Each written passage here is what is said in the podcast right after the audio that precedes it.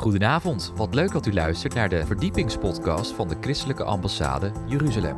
Mijn naam is Joshua Beukers en samen met Jacob Keegstra zoeken wij weer een onderwerp uit hoe de Hebreeuwse wortels een verdieping kunnen geven aan ons christelijk geloof. In deze aflevering gaan wij verder met de Bijbelserie Gods grote verbonden, verbond met Mozes. Wij wensen u veel luisterplezier. En, eh, Kun jij nog even heel kort terugkomen Ja. op wat we de vorige drie afleveringen hebben behandeld? Ja, kijk, ehm, met Adam en Eva begon natuurlijk de hele mensheid. Ja. Dus logisch dat via het verbond van Adam en Eva de mensheid gezegend is. Alleen het liep fout met die zonvloed en toen eh, waren er nog maar nee, acht over, in die Ja. zin dat Noach in de zijnen. Ja. Dus dat God weer opnieuw begint met de mensheid door met name Noach in de zijnen te zegenen. Dus dat is in wezen een algemeen verbond voor de hele mensheid. En het teken van dat verbond was de regenboog. Was de regenboog, Ja. ja. En dan met Abraham, daar zijn er al veel meer mensen op de aarde. Maar je zag dat het gewoon afliep weer met de mensen. Dat wil zeggen, het, eh, de mensen dachten het uit eigen kracht te kunnen, torenbouw van Babel. En toen moest God de mensheid toch ook over de aarde eh, verdelen. En dan heeft God een beslissing genomen om via één persoon, Abraham, de wereld te zegenen. Nou, we hebben vorige keer gezien dat het verbond van Abraham echt de fundamentele beslissing van God is om via Abraham, Isaac, Jacob, volk Israël, de wereld, de mensheid, te zegenen. Ja. Ik denk dat het goed is om ook nog even als aansluiting daarop Psalm 105 te lezen. Ja. Want dan zien we dat God daar zo fundamenteel met het verbond van Abraham verder gaat. En dan eh, vers 8, hè? Ja. Daar staat: Hij gedenkt voor eeuwig aan zijn verbond. Het woord dat hij gebood aan duizend geslachten, dat hij met Abraham sloot en aan zijn eed aan Isaac. Amen. Ja. En zo gaat dat verder met Jacob en noem maar op. Ja. Maar duidelijk dat God dus tot en met duizend geslachten, dus nou dus eh, wij inclusief hè. Ja. Dus dat God heel fundamenteel via het verbond van Abraham de rest, de mensheid wil zegenen. En ook via de verbonden die daarop aansluiten. Dus het verbond van Abraham is de beslissing van God om via Abraham, als vader van de gelovigen, de gelovigen te zegenen. En daar gaan we vandaag mee verder als we het hebben over het verbond wat God via Mozes Ja.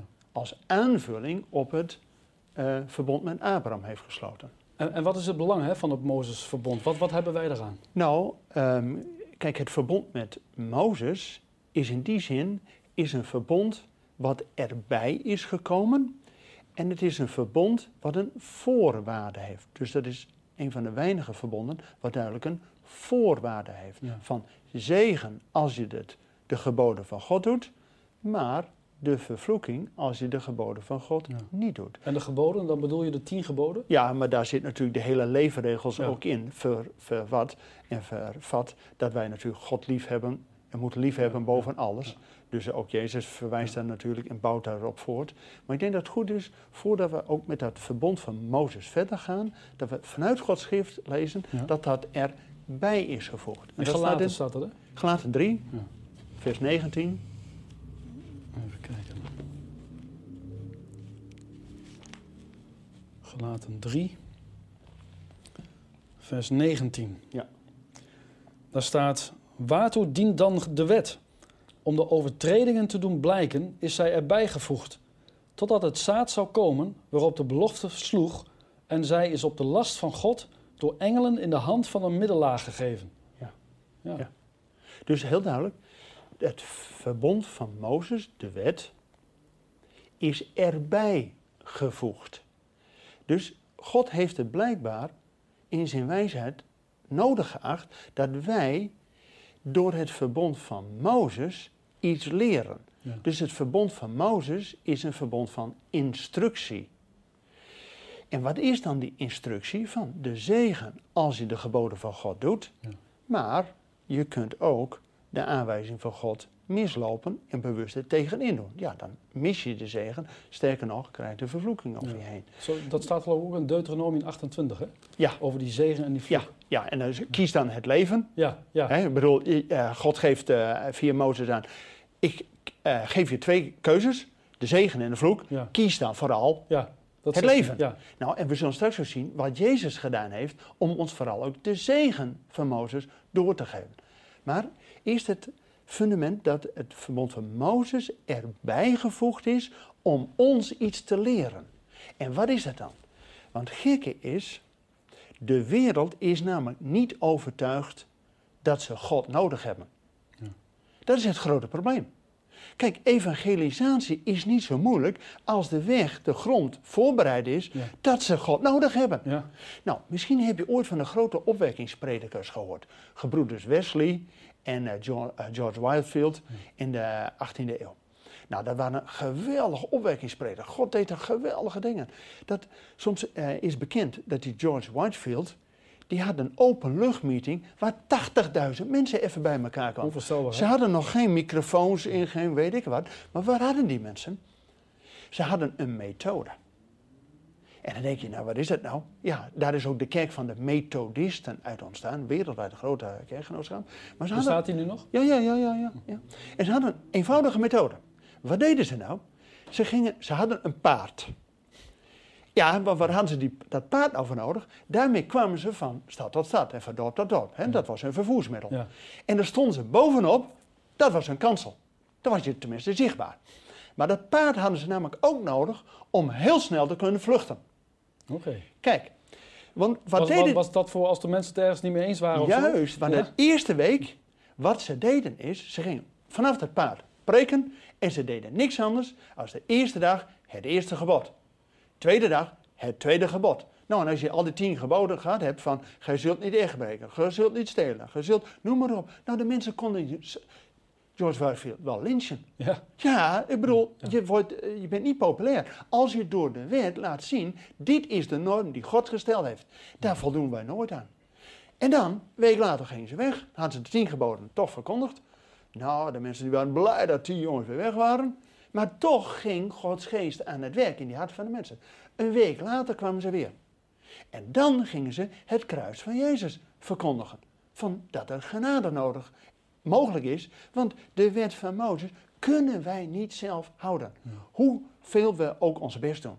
Dus de methode die God ook al in zijn woord gegeven heeft, is dat op basis van het verbond van Abraham, waar we de zegen mogen ontvangen, maar ook Abraham heeft de belofte gekregen door wat hij heeft ja, meegemaakt, door alle verdrukkingen, volharding en geduld heeft hij de belofte gekregen. Nou, zo heeft God het in zijn wijsheid besloten dat wij een stuk instructie, onderwijs nodig hebben, zodat we weten dat we het gewoon zelf niet kunnen. En zodat Dus- we weten wanneer we een overtreding begaan hebben.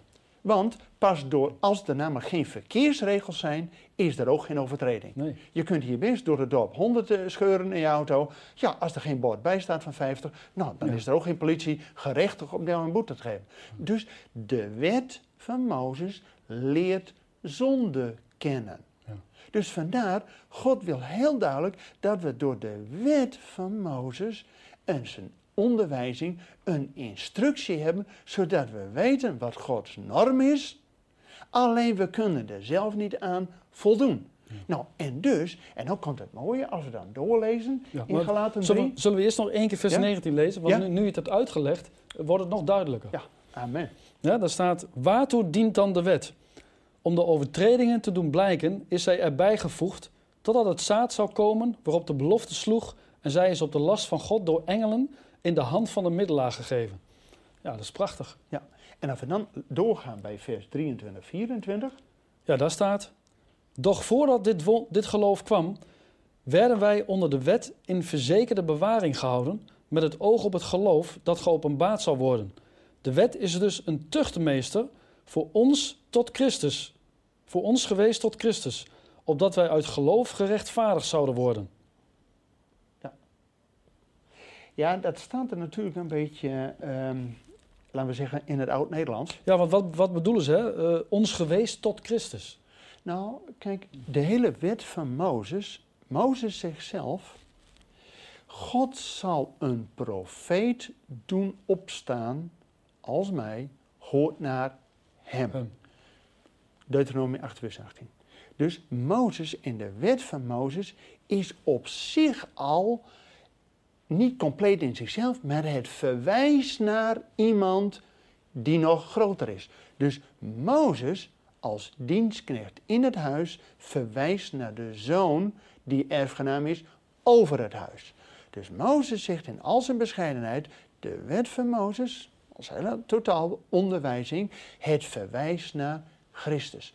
Alleen de periode vanaf Mozes tot aan Christus toe staat er, uh, Galaten 3 vers 24, de wet is ons een tuchtmeester geweest tot Christus. Alleen dat is wat, laten we zeggen, oud-Nederlands. In het Griekse origineel staat het veel mooier. De wet is ons een pedagogos geweest tot Christus. Nou, daar kennen we het woord pedagoog, onderwijzer geweest. Dus niet een tuchtmeester van, nou, de wet zal je even leren. Nee, het is ons een opvoeder geweest. Dat we gewoon wel weten wat de norm van God is, maar het leert ons dat we niet het zelf kunnen doen, maar dat we op Christus moeten vertrouwen. Dus de wet verwijst dat we de genade van Christus nodig hebben. En daarmee komt het verbond van Jezus, het nieuwe verbond, waar we het volgende uitzending over zullen hebben, eigenlijk weer terug bij het verbond van Abraham, waar het niet ging over doe dit of doe dat. Nee, door geloof ben je gerechtvaardigd. Hmm. Alleen de wet van Mozes is blijkbaar nodig geweest om ons te onderwijzen wat de norm van God is. Dat bij God het huwelijk in ere is. En dat alleen God onze God is. En dat wat mijne is het mijne en het jouwe is van jou. Dus God heeft zijn spelregels gegeven tot een volwaardige samenleving. En daartoe is die wet gekomen. Maar die wet laat al zien, eigenlijk moet je weer naar dat geloof. En daartoe is Christus gekomen. En nou, een hele mooie tekst om dit eigenlijk als sluitstuk. Hè? Nou, nog even een vraagje. Ja? Want uh, ja, de tien geboden zie je eigenlijk ook door het hele Nieuwe Testament heen terugkomen. Ja. Alleen niet letterlijk dat er staat, uh, gij zult niet, gij zult niet dit, gij zult niet dat. Maar God wil nog steeds dat we niet stelen. Ja. Hij wil nog steeds dat we niet moorden. Hij wil nog steeds dat we niet liegen. Dus eigenlijk die tien geboden, ja. het is nog steeds belangrijk dat wij ons daaraan houden. Zijn de leefregels voor een goede samenleving. Ja. Sterker nog, als je alleen het Nieuwe Testament leest, weet je dat er wel meer dan duizend geboden en verboden in staan. Zoveel? Ja. Er staat, wees blijde ten alle tijden. Ja. Bid zonder ophouden. Ja. Nou, dat zijn gewoon uh, uitroepteken. Ja. Dus een opdracht, een gebod. Geeft nou. en u zal gegeven nou, worden. Ik bedoel, dus als je dat hele oude en nieuwe testament uitspeelt, je komt minstens op duizend geboden en verboden. Nou, dat lukt al helemaal niet. Om ons uit eigen krachten te doen. Daarom heeft God eigenlijk de samenvatting in die tien leefregels. Als we daarin houden, doe dit en gij zult leven. Nou, dat is toch al een geweldige belofte die God geeft. Prachtig. He, dus, um, nou, en dan, als je dan specifiek kijkt, wat heeft nou Jezus daarin gedaan? In dat hele verbond van, van Mozes. Als we dan lezen uit uh, weer datzelfde hoofdstuk Gelaten 3 en dan vers 13 en 14. Laten 3, vers 13 en 14. Ja, daar staat: Christus heeft ons vrijgekocht van de vloek der wet door voor ons een vloek te worden. Want er staat geschreven: Vervloekt is een ieder die aan het hout hangt. Zo is de zegen van Abraham tot de heidenen gekomen in Jezus Christus, opdat wij de belofte des geestes zouden ontvangen door het geloof. Ach, kijk, ja. zie je hoe al die drie verbonden, het fundament van het verbond van Abraham, dat we gezegend worden. Dat God toch het verbond van Mozes gegeven heeft als leefregels. En dat Jezus dat voltooit om eigenlijk waar die wet die twee kanten geeft, de zegen en de vloek, dat Jezus die vloek weggedaan heeft, zodat de zegen van Abraham en van de wet van Mozes door het geloof ook voor ons kan zijn. In die duizend geslachten die aan Abraham al gegeven is. Dan denk je, oh geweldig toch. Ja, prachtig. Daar word je toch warm van. Want eerst was het alleen voor de, voor de Joden, ja. hè, voor het volk van Israël, maar nu ook voor de heiden. Ja, maar nu zie je dat juist Jezus, hij kwam om de belofte aan de besnedenen, dus het volk van Israël, te voldoen. Maar God zegt in het Nieuwe Testament, door het geloof zijn wij heidenen ook geënt ja. en zijn we één nieuwe mens geworden.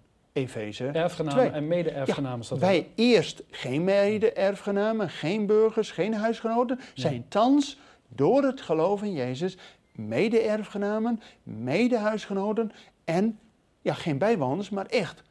En ook geen vreemdelingen, maar we horen er helemaal bij. Ja. Dus door het bloed van Jezus, dat is het verbond van het Nieuwe Testament, zoals het verbond van Mozes het teken is, de twee stenen tafelen, zo zien we in het Nieuwe Testament dat ook het teken van het Nieuwe Testament is in het kruis van Jezus. Nou, daar gaan we natuurlijk de volgende keer nog uitgebreid op in. Maar het betekent dat het verbond van Mozes toch al die 1300 jaren dat het volk van Israël in het beloofde land was, dat God het toch nodig vond om hun die leefregels te geven. De zegen en de vloek. Maar kies dan het leven, Leven. zegt God. En dat zegt God ook nu tegen ons. Maar ja, als we de leefregels van God niet doen en alle ke- keer zijn de, de, de geboden overtreden, ja, dan is het logisch dat God zijn zegen ons moet onthouden. En wat mooi is, dat Jezus kwam om die zegen van Abraham en die zegen die in Mozes besloten is, ook aan ons te geven. En we krijgen er nog een toetje bij ook. En dat hebben we net gelezen, dat we niet alleen de zegen van Abraham tot ook ons gekomen is, maar wij ook de belofte van de geest zouden ontvangen. Ja. En we hebben gezien dat de geest in ons woont, Ja. dat de geest ons vertelt wat Jezus heeft gezegd, Ja. dat de geest ons doet getuigen. En de geest gaat voor ons uit, die gaat de wereld overtuigen. En de geest gaat ons leiden in de volle waarheid. En de toekomst gaat hij ons verkondigen. Ja. Nou, en over de toekomst, ja, daar gaan we het natuurlijk de komende keren over hebben. Want het verbond van Jezus gaat nog een tijd verder. En ik, ik las pas geleden ook nog dat de Heilige Geest ons helpt om Jezus te verheerlijken. Ja. Dat is Ja. eigenlijk de, de nummer één taak, las ik, Ja. van de Heilige Geest. Bijzonder. De, ge- de, het getuigenis van Jezus is de geest der profetie. Dus als we getuigen van Jezus, betekent dat Gods geest door ons heen werkt, dat ook wij profetisch mogen spreken. Want Jezus is niet alleen gekomen toen, 2000 jaar geleden, maar hij staat ook op het punt om weer te komen. En daar gaan we het over hebben in een verbond van David. Dat Jezus uiteindelijk gaat zitten op de troon van zijn vader David en dan zal het vrede op deze aarde zijn. Ja. Nou, en tot die tijd hebben we nog steeds nodig dat wij ook ja, door die leefregels van God steeds weer naar het kruis van Jezus gaan. Want ja, we kunnen het nog steeds niet uit eigen kracht. Het is nog steeds genade. Ja. Maar God zijn genade is overvloedig. Dus het is niet een klein beetje van nou net genoeg voor eh, vijf minuten. Nee, iedere dag volop genade. Nou, en dan zegt Jezus ook van, eh, my cup is full and running over. Wie dorst even komen tot mij en drinken in een bron van levend water zal in uw binnenste komen. Nou, dat heeft God natuurlijk allemaal door zijn verbonden met het fundament van Abraham, daarop voortgebouwd. Mozes, om ons te leren en dan het verbond met Jezus, nieuw het verbond, dat het mogelijk wordt dat we God weer ja, in relatie met God kunnen leven. Nou ja, dan, dan is het waar we kunnen zijn. En dan kunnen we uiteindelijk uitzien naar het grote verbond van de overwinnaars. Nou, dan gaan we. Mooi hè? Ja. Hey, en hoe leert dat Mozesverbond ons op Jezus zien? Nou, dat eh, Mozes ten eerste zelf al zegt: van God zal een profeet doen opstaan uit de broeden. Hoort naar hem, maar je kent vast Lucas 9, de verheerlijking op de berg. Ja. Nou, er zijn er drie op de berg: Ja. Mozes en Elia en Jezus. Ja. Eigenlijk Mozes en Elia als representant van de wet en de profeten. Want Jezus deed niks anders dan via wet en profeten deed hij ook zijn werk. Jezus deed niks buiten Gods boekje om van wet en profeten. Dus dat Mozes en Elia daar ook op die berg waren, nou geweldig. Dus Petrus zei, nou dit mogen we, dit mogen we vasthouden. Hè? Gewoon vasthouden. Hè? Gewoon op de, we zijn een piek eh, ervaring, dus vasthouden. En dan op het moment suprem, dan is dat de stem van God er is. En dan zijn Mozes en Elia er niet meer. Dan is het alleen dat het om Jezus draait. Hoort naar hem. En dan gaat ook Jezus zijn weg naar Jeruzalem over zijn uittocht die te Jeruzalem plaatsvindt. Dus dat wet en profeten, de, de twee bodyguards zijn eigenlijk van Jezus in zijn bediening, om ook wet en profeten, dat Jezus daar in die lijn verder gaat. Nou, dan is het heel duidelijk dat ook Petrus en, die, eh, en eh, Johannes en Jacobus, die mogen getuigen zijn, maar ze horen alleen de stem van God die zegt, dit is mijn zoon, hoort naar hem. Ja. Dus zelfs het verbond van Mozes weet dat hij uiteindelijk toeleidt tot een grote genade die in Jezus gekomen is. En dat hebben we ook in Galaten gezien. De wet is met Mozes gekomen, maar de genade is volkomen doorgebroken met de komst van Jezus. Dus daarom is dat het verbond van Mozes ja, uiteindelijk toch op Jezus ziet. En dat, ja, zo zou je in wezen ook moeten preken, hè, van eh, Christocentrisch. Van, eh, dat de hele Oude Testament is als voorbeeld gegeven om ons op Christus te wijzen. Maar ook Christus is niet alleen toegekomen, maar die staat op het punt om weer te komen. Dus het is ook profetisch. Ja. Nou, dan denk je van jongens, de Bijbel is één grote eh, ja, spoorboekje tot, van het plan van God. Vanaf dat met Adam, dat God de wereld geschapen heeft. Met Noach, dat God weer opnieuw begint door het water heen gered. Dat God met Abraham de zegen geeft voor de gelovigen. Dat God via Mozes de instructie geeft van doe dit in gij leven. En dat het de genade volledig doorbreekt met de komst van Jezus. Nou, en ja, dan gaat het uiteindelijk naar de overwinning wanneer Jezus terugkomt om op de troon van zijn vader David te gaan zitten. Want dit kun je toch ook als mensen eigenlijk niet verzinnen. Nee, nee, ik bedoel, dat, nee maar Ja. dat betekent ook dat al die 40 Bijbelschrijvers, vanaf Mozes, die natuurlijk de eerste vijf boeken heeft geschreven, al die 40 Bijbelschrijvers, die bouwen voort op wat God door zijn verbonden van, van Abraham en Mozes neerlegt als fundament en daarop bouwt men voort. Logisch dat Jezus ook voortbouwt op wet en profeten. Ja, Maar je ziet ook hè, dat, dat, dat al die schrijvers geïnspireerd worden door Ja. dezelfde geest. ja, Hè, de Heilige Geest. en daarom hebben wij ook de geest nodig. Ja. Om sowieso te snappen dat het meer zijn dan dode letters. Want alleen, ja, de letter dood, maar de geest maakt dit tot levend, het levende woord. En hebben we ook nodig om te onderscheiden waarop het aankomt. Want de tegenstander zit niet stil, hè? Die wil iedere keer Gods woord weer verdraaien. En we hebben vorige keer gezien met het verbond met Abraham. Dat Abraham werd op de proef gesteld. Neem toch uw zoon, Ja. uw enige, die gij lief hebt, Isaac. Ja. Nou, er zijn nog godsdiensten die verdraaien dat. En zo wordt Gods woord iedere keer verdraaid. Maar dat was ook alweer een heenwijzing naar Jezus. Ja, ja, ja. Dat eh, Isaac, natuurlijk de zoon, die liet zich ook offeren als een heenwijzing naar Jezus, die werkelijk het lam Gods was, die er niet, eh, ja, die moest het echt ondergaan.